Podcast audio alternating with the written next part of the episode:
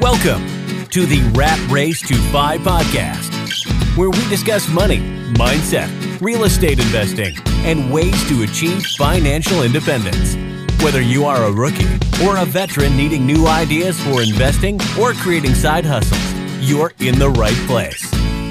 Here to challenge you to think out of the box, your hosts, Felipe Mejia and Diego Corzo.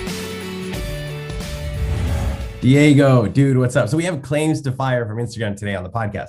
He's really cool guy. We get into a great story about insurance claim. Now, people might be like, what? That's going to be super boring. Like, no, you got to stay tuned, listen to that because he drops some huge nuggets if you ever get in a situation where you have to do an insurance claim.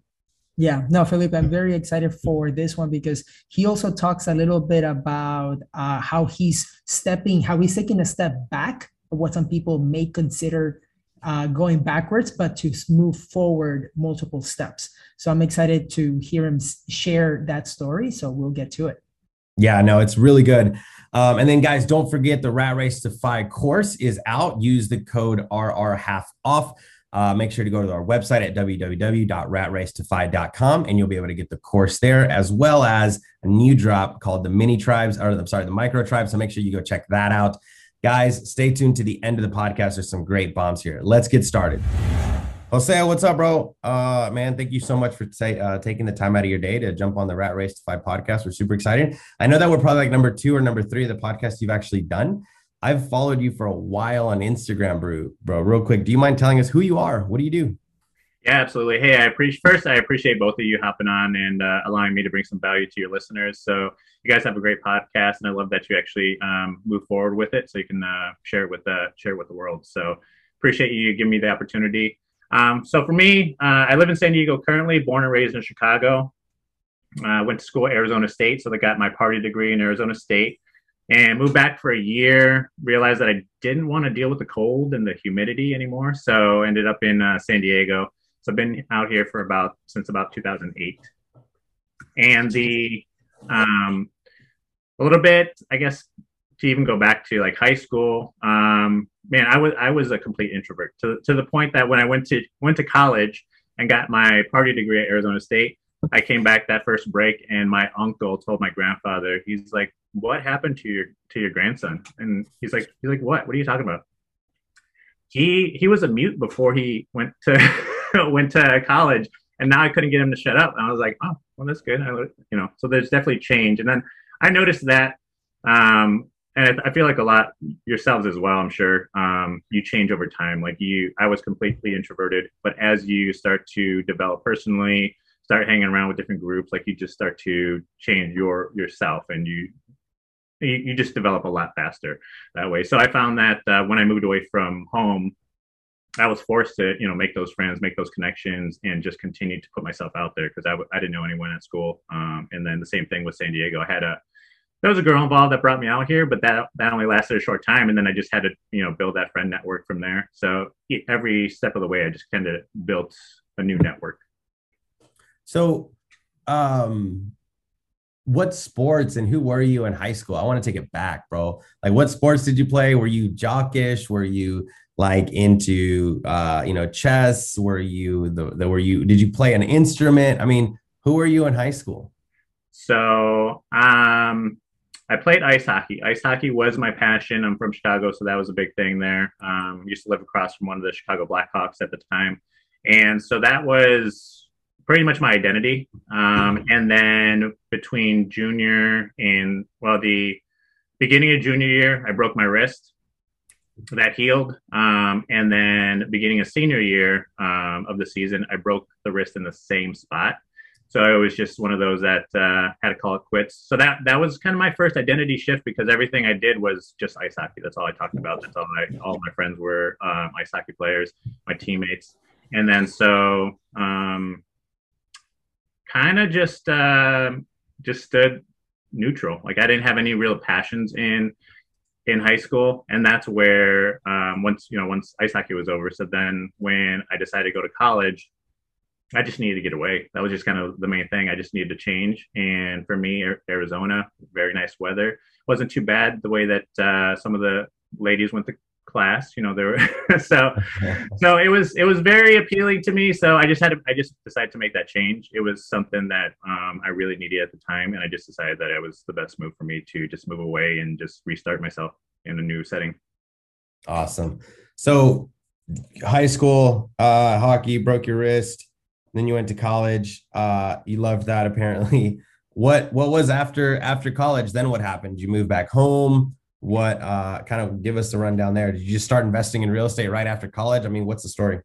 No i didn't even get into real estate until about uh, well uh, we'll get to that one but um, as far as i moved back for a year um, but didn't realize how much the weather affected me because um, i was in pure sunshine in, in arizona. So when i moved back it was probably the coldest winter that they'd had in in, uh, in a while. So uh, just felt kind of depressed with all the the snow, the overcast, everything. So uh, had a few friends in San Diego. There was a girl involved. Uh, decided to make that jump, and I've loved it ever since. Like I love Southern California. I I can have the the weather year round here, where I might get two and a half months of that in Chicago. So I you know I feel like I chose the right course.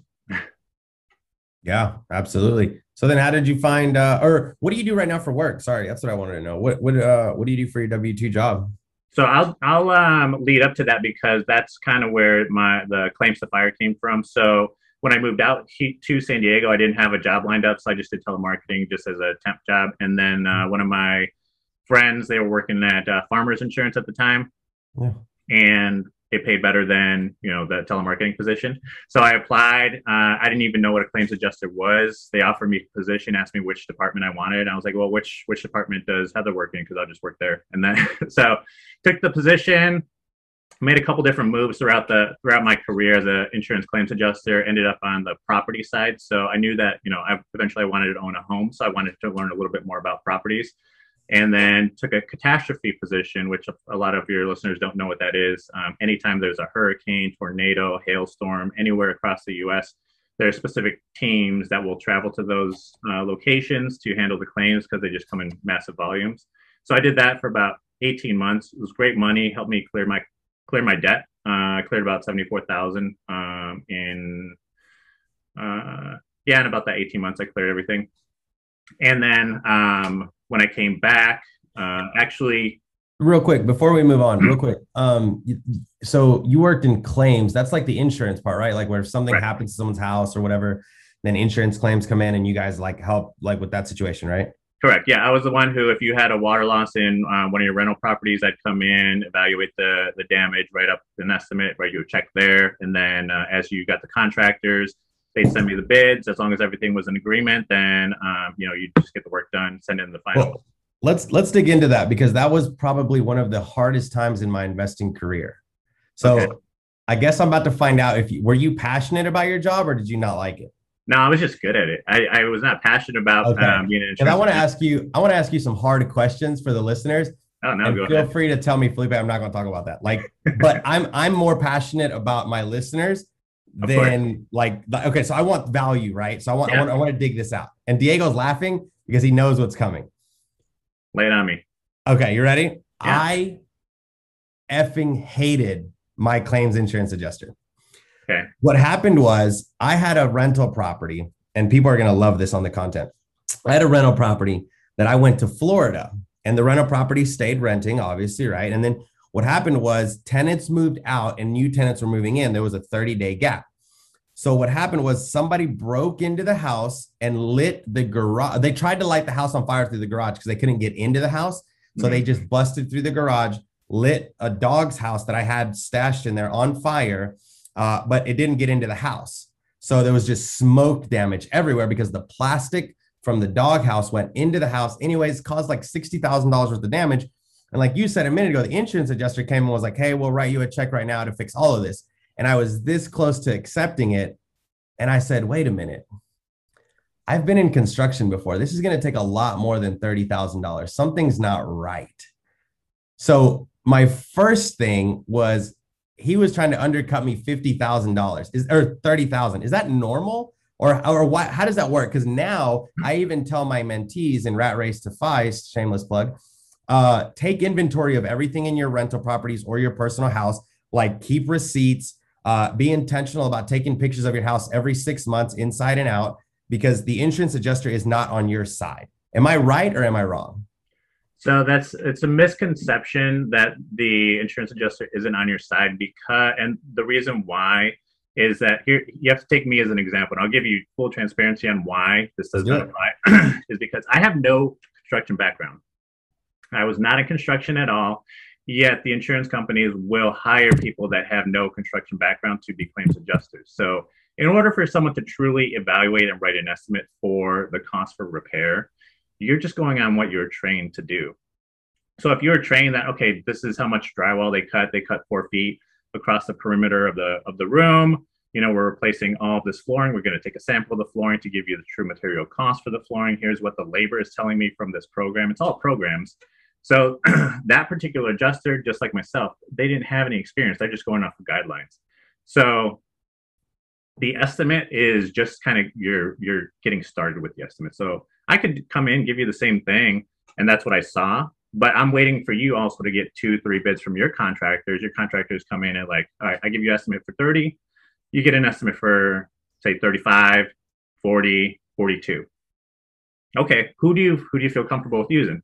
All right, I want to go with the 40 guy, you know, 42, or maybe the other guy's like 60, because there's always going to be a lower, there's going to be a middle ground, and then there's going to be that guy who just wants to sure. make a home run on the job. so you'll always have that. That's why three three estimates are always recommended in insurance claims, even if you have your own like preferred vendor and contractor and everything.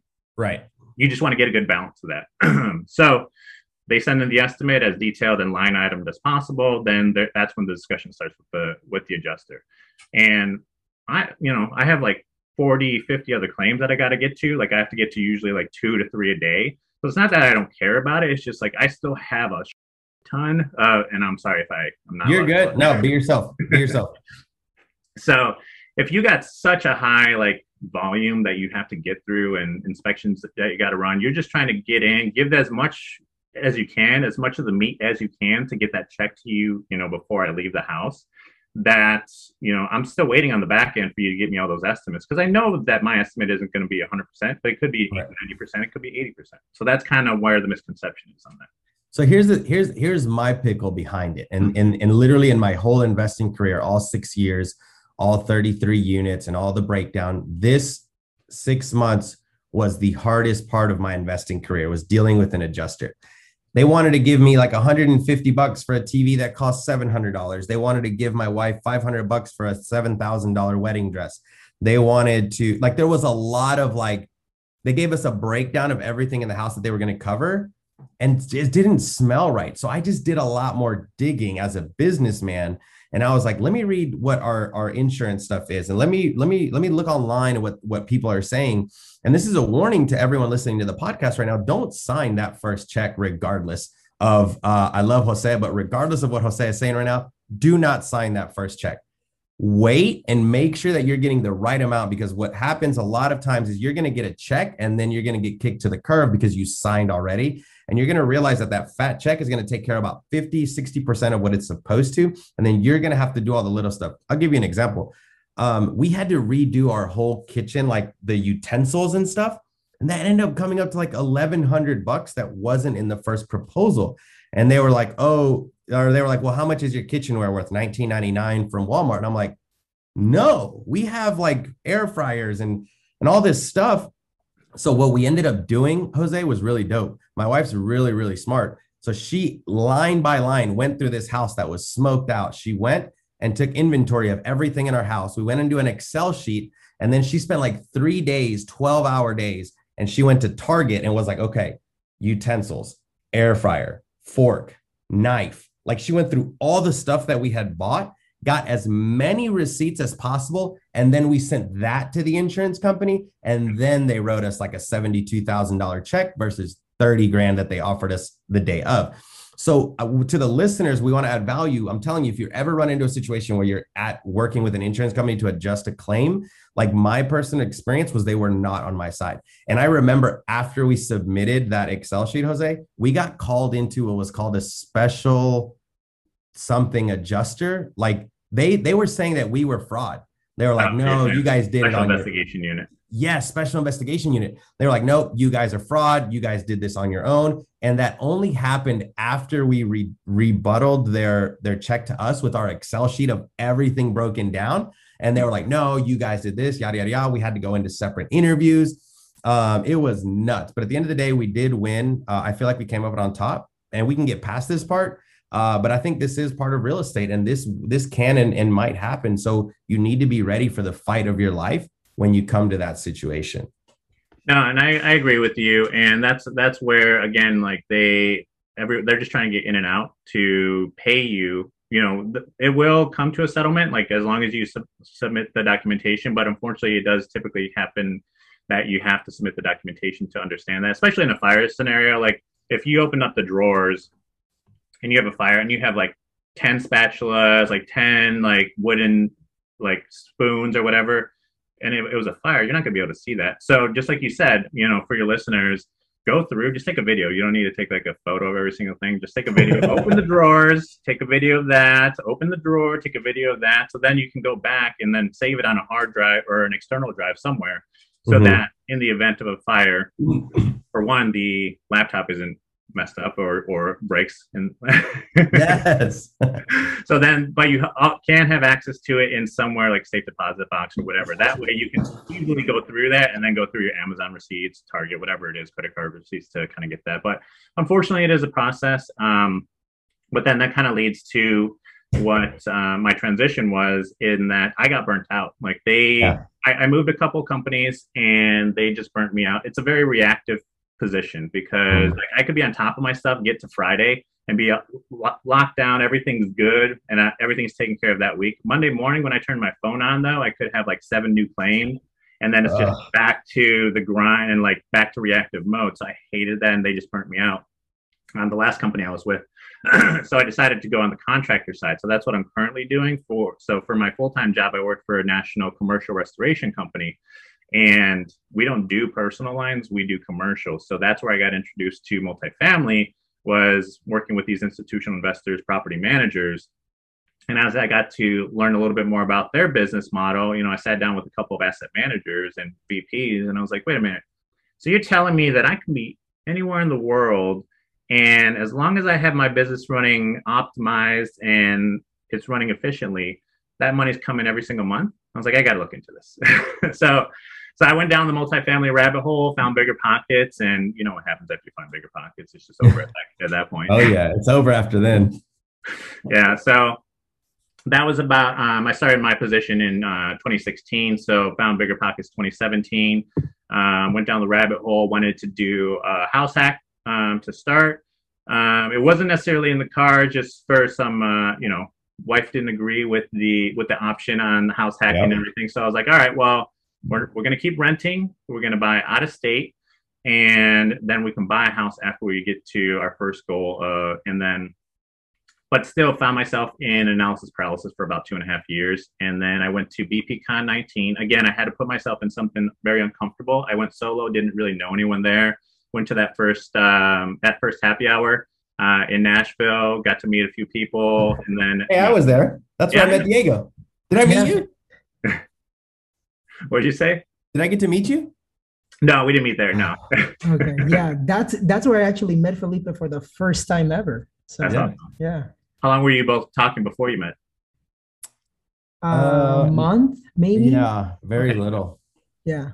we had very similar goals and how we wanted to impact the community uh, and we had a lot of uh, vision alignments so we were like this is going to work out like this is going to be good Nice. Yeah, that and that's basically um, that kind of changed it. And then I got invited to a, a mastermind, joined that mastermind, and it was really that um, the first time. what, what was that mastermind Uh, that was the uh, David Greene mastermind.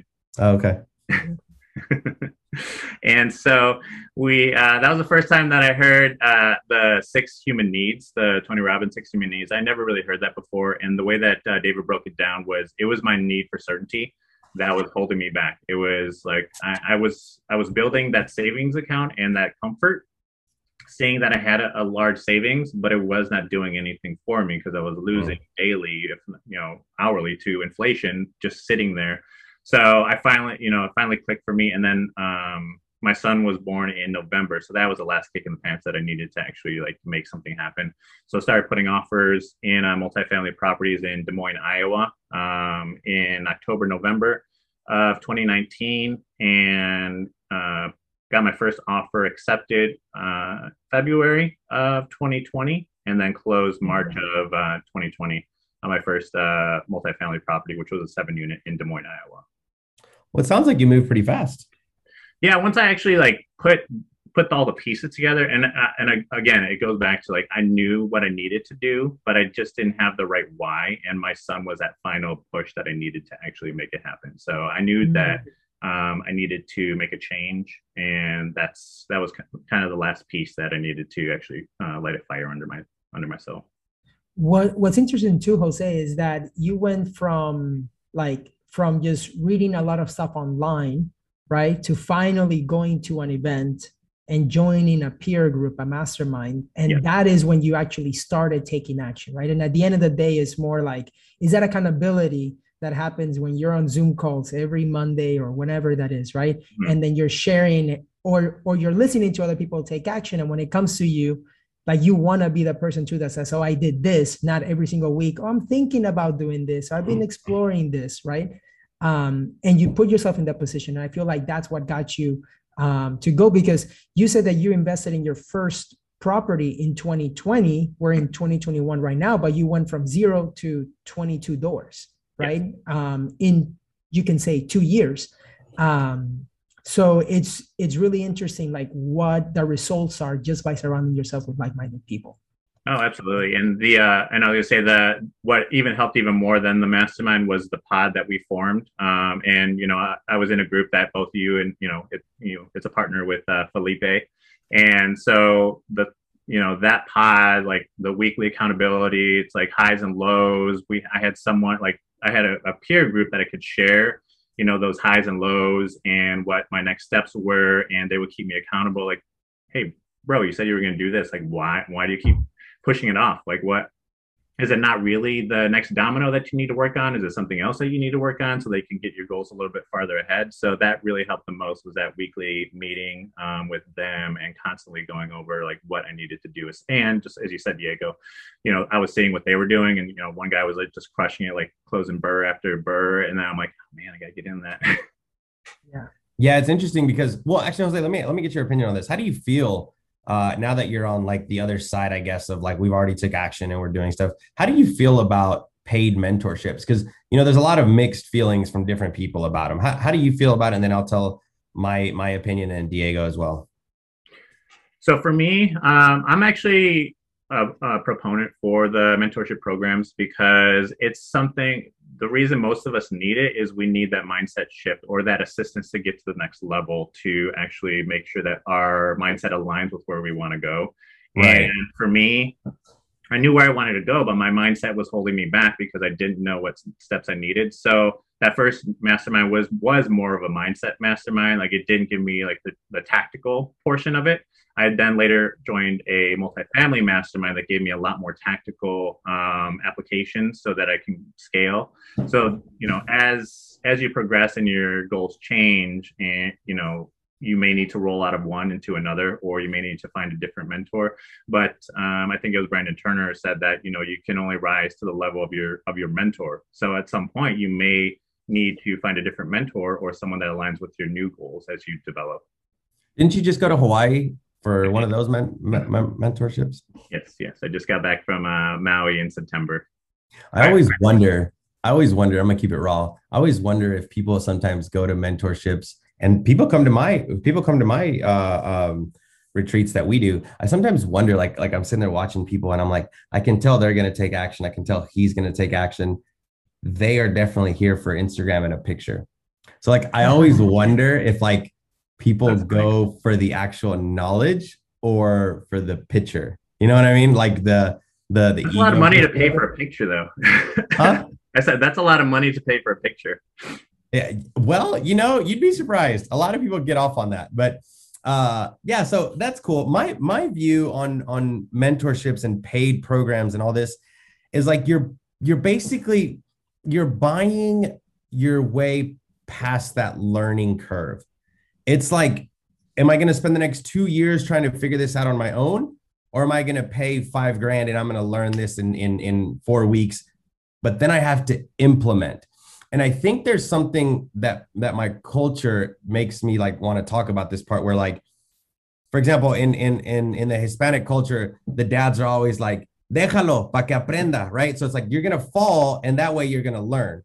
So in like in in in masterminds it's like we're not letting you fall but we're still teaching you. So we're letting you not lose money. We're letting you not so so i'm always like kind of like on the fence of like should we still let them make some mistakes so that they can learn kind of like our culture taught us back in the day?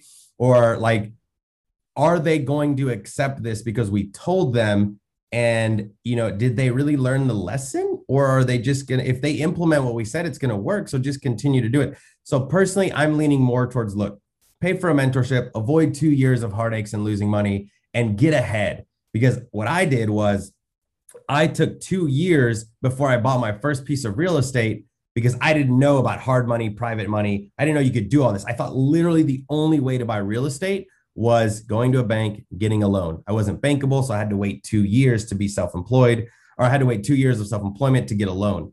And I was like, man, I could have done a hundred different things rather than waiting those two years. If I would have paid to be in a mastermind, like for example, Rat Race to Fi, um, that's we our, our mastermind's like four or five thousand dollars a year, and we meet over a hundred times a year in meetings. And I'm like, if I would have paid that just investing for three months with appreciation and loan paydown and cash flow would have avoided me waiting two years of waiting, right? So mm-hmm. I, I am way in the camp of like, look, pay for the education, but you gotta find the right mentor. You gotta find the right leader. If you're in in if you're out there looking for a a, a good leader or a good um, uh, mastermind. Jose, what are some suggestions that you would give the listeners as to what things to look for when trying to find the right mastermind, the right guru, the right whatever you want to call it? Um, pretty much just what you said. Like you need to make sure that your goals are aligned with what that mastermind is actually doing. If if you're stuck in analysis paralysis, maybe it, it is a mindset uh, mastermind that will help you get to the next level, or it's just or that you need the tactical portions of it. It really just depends on everyone's needs because um, for me, the mindset helped to start, but I needed a little bit more tactical on, okay, well, this is what you need to do during due diligence, and this is what you need to do during negotiations, and this is, you know, how, how to build those relationships with brokers. So, you know, it's different needs for everybody else, but um, also most of the ones that that are out there, most of them you should be able to like pay, you know, monthly or as it continues, you're not kind of locked into like a year. So, you know, you can get into one and then if it's not a fit, you know, but stick it out for a little while because you don't know. You could, it could be one of those weeks where it's a little bit off. It could be like a question answer week where you may not think you're getting value, but there's like 10 other people on the call getting a lot, a lot of value from that call. So, you know, stick it out. I would say at least like three months to six months to try it just to make sure and then also get into those separate pods and accountability groups so that you're smaller and meeting even more frequently and and having text conversations constantly and just keeping each other motivated throughout the entire process. Yeah, i agree with that 100% i think rat race fi has a six month and a one year option. And the reason we do that is uh, a lot of people have told us like day to day like meeting to meeting monday to wednesday i sometimes didn't feel like i got a ton of value but then i looked back six months later and i'm like holy crap, I've bought four properties. Right. right? So it's like it's like going to the gym. Yeah. Um, so actually, I don't completely agree with like only having a month to month because it's like going to the gym. I tell people like you're going to go to the gym and you're going to look at yourself in the mirror Monday, and then you're going to look yourself in the mirror Tuesday, and then two weeks from now you're going to look at yourself and you're going to look the same. Right. But you take a picture that first day and you take a picture six months later and you were consistent, those pictures are going to be very different. So our challenge to people is like, look, you got to do this for six months minimum to see a slight change. And then you're going to continue to see that growth as you take action, but you got to be consistent. And if someone's not willing to be consistent for at least six months, then I, I feel like it's, it's not going to work. Now, we want you to grow out of us. In a year, we need you to be leading people in rat race, or we need you to be doing that. And that's what a mastermind should do. Like you said earlier, um, you should outgrow your your your mentors eventually, right? If they're mentoring you right, like you should be like, all right, thanks, you were dope, but like it's time to keep pushing forward. Um, so so yeah, I think Diego, what do you think about about that?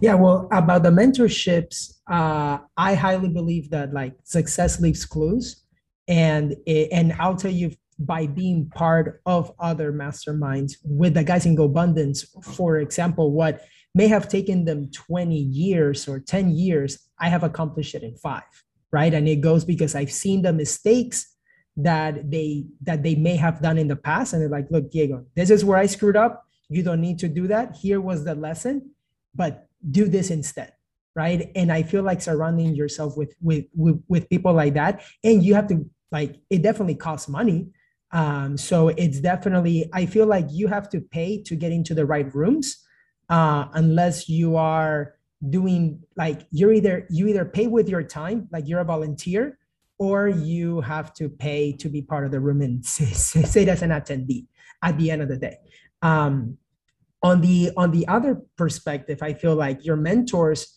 should also be growing and i feel like if your mentors are not growing mm. Then you're going to um, to outgrow them right? But for example i was talking to one of the guys in GoBundance osborne. Um, there was one time that i was flying with him on his private plane. He's like but he was excited. And i was like dude why are you so excited? It's like i met a new mentor. And I was like, holy crap, you're worth over a hundred million dollars and you're excited because now you have a new mentor. I'm like, imagine like that growth, right? And I feel like no matter what, if you surround yourself with people that are student of life, you will always continue to grow. And uh, and from that angle, like Tony Robbins says, if you're not growing, you're dying. So that's all I have to say about that. Way to make it super deep, Diego. Me and Jose were like having Diego's like bam, bam, bomb after bomb. We're all like, well, that's Diego. no, but that's it's so true. And yeah. and I think the other thing is like a lot of people just look at the cost of a mastermind and they yeah. don't think of like how much value they are getting themselves to grow. So you got to look at the at it. There there will be a cost, just as Diego said. It's either your time or your money that you're going to be putting into. But what kind of return can you get on that? How can you 10x whatever you're paying monthly? How can you 100x that? You you can you can 100x that in like two deals one deal depending on the size of the deal. So you never know like what you can do once you surround yourself with the right people. Yeah like really quick an example from somebody in rat race uh anton. For for example he joined rat race and he's like hey i want to house hack one property. That's my that's thing. That was his goal? That was his goal and uh, he's expanded so much that he made a like he made a hundred thousand dollars in one day by closing on a flip and doing a wholesale deal in one day right? So it went from hey i just want to do an fha loan on this duplex to making a hundred thousand which is freaking amazing right? But you never know uh, when you join a mastermind like that uh, what is the potential? And i feel like by people taking action and having the right conversations you there's so much opportunity out there no, I agree 100%. I always wonder if like some of the gurus did a mastermind like in North Dakota, if people would still go, or if it's like, nah, bro, like it's in Hawaii, we in there. oh man. No, I'm not. I'm not giving. If for anyone listening, I'm not giving a shot. I actually love Brandon. He's an awesome guy, great friend. Definitely love what he's doing. He's probably impacted. Like that's goals, right? Like how many people can you impact? There's a meme on Instagram that I see that says like um, I can't wait to the day that I say I made it. And I remember blocking out I made it to where I can't wait to the day where I impacted a hundred people. And like I feel like that's Brandon's life. Like he's impacted so many people in a positive way. What a what a, what a great guy. Maybe one day I can make it to his mastermind, but those tickets aren't cheap. Well, I'll tell you what. um, Jose, so uh where are you at in your real estate career? What do you got going on? What's next? Uh, and, and what growth do you see in next year, 2022? Yeah, so um, so for me, I basically took like the accelerated stack, as since we just talked about Brandon. So his always was, you know, the stack. You know, you buy, say you get that house hack, that two unit, then next year you get four units, then go to eight, and then sixteen. So I kind of did an accelerated stack since I was out of state. So my first goal for 2020 was 21 units. So I hit that with the 22. Um, the goal for this year is 42 units. Um, so in order to get to that, I'm actually going backwards a little to move forward. So um, I'm actually under contract to sell my 15 unit um, so that I can turn that into either a 32 unit portfolio or possibly go to something much larger. So um, that was kind of one of my takeaways from the the mastermind that I just came back from is that I need to also double down on my strengths. So uh, I'm sure that you both would agree that you know everyone has strengths and weaknesses. For me, when you're investing out of state, this is for all the listeners as well. When you're investing out of state, like you have to have a solid, solid team to execute properly, and you can't rely on one one person a little too much than the other one. So for me, I was relying a little too much on the property manager, and things kept falling through the cracks. That you know, I what you know under extreme ownership, I wasn't uh, managing the manager and holding them accountability accountable weekly. So for me, um, I was I'm partnering potentially with a couple of different people um, who are stronger in operations, more asset management, construction management, and then I will focus more on the relationships, the acquisitions, the uh, you know deal finding, so that we can get to closing. Because I really enjoy that process, the negotiations, getting to closing. But then once you close, you gotta you gotta operate it efficiently and do you know run it properly and that wasn't my strength. So um, that's where I'm looking. I'm taking a step back to sell the 15 so that I can move into something larger with uh, some partners. Are you doing a 1031 exchange by selling the 15 or no?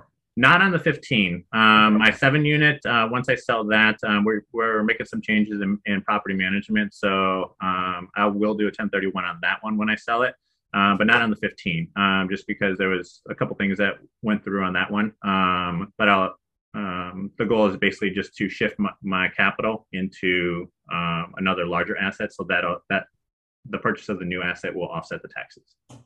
Cool. So basically, you bought 22 doors in one unit in in one year, right? And four now you're actually. in what? In four months, actually. In four months. Okay and I have a few questions about that too. But you bought, so you bought those two properties, 22 doors, and now you're selling them in order for you to capitalize and buy into a larger deal. Yes, because then I want to get um, the goal is to get another 42 this this year, and then go to another 84 next year. So that I just want to continue to double every single year. So I'm a little behind the ball on this one, so it may carry over into 2022, but I will get there. So that's yeah. uh, that's the goal. That's cool. That's cool. And how did you find that uh, that seven and the fifteen unit?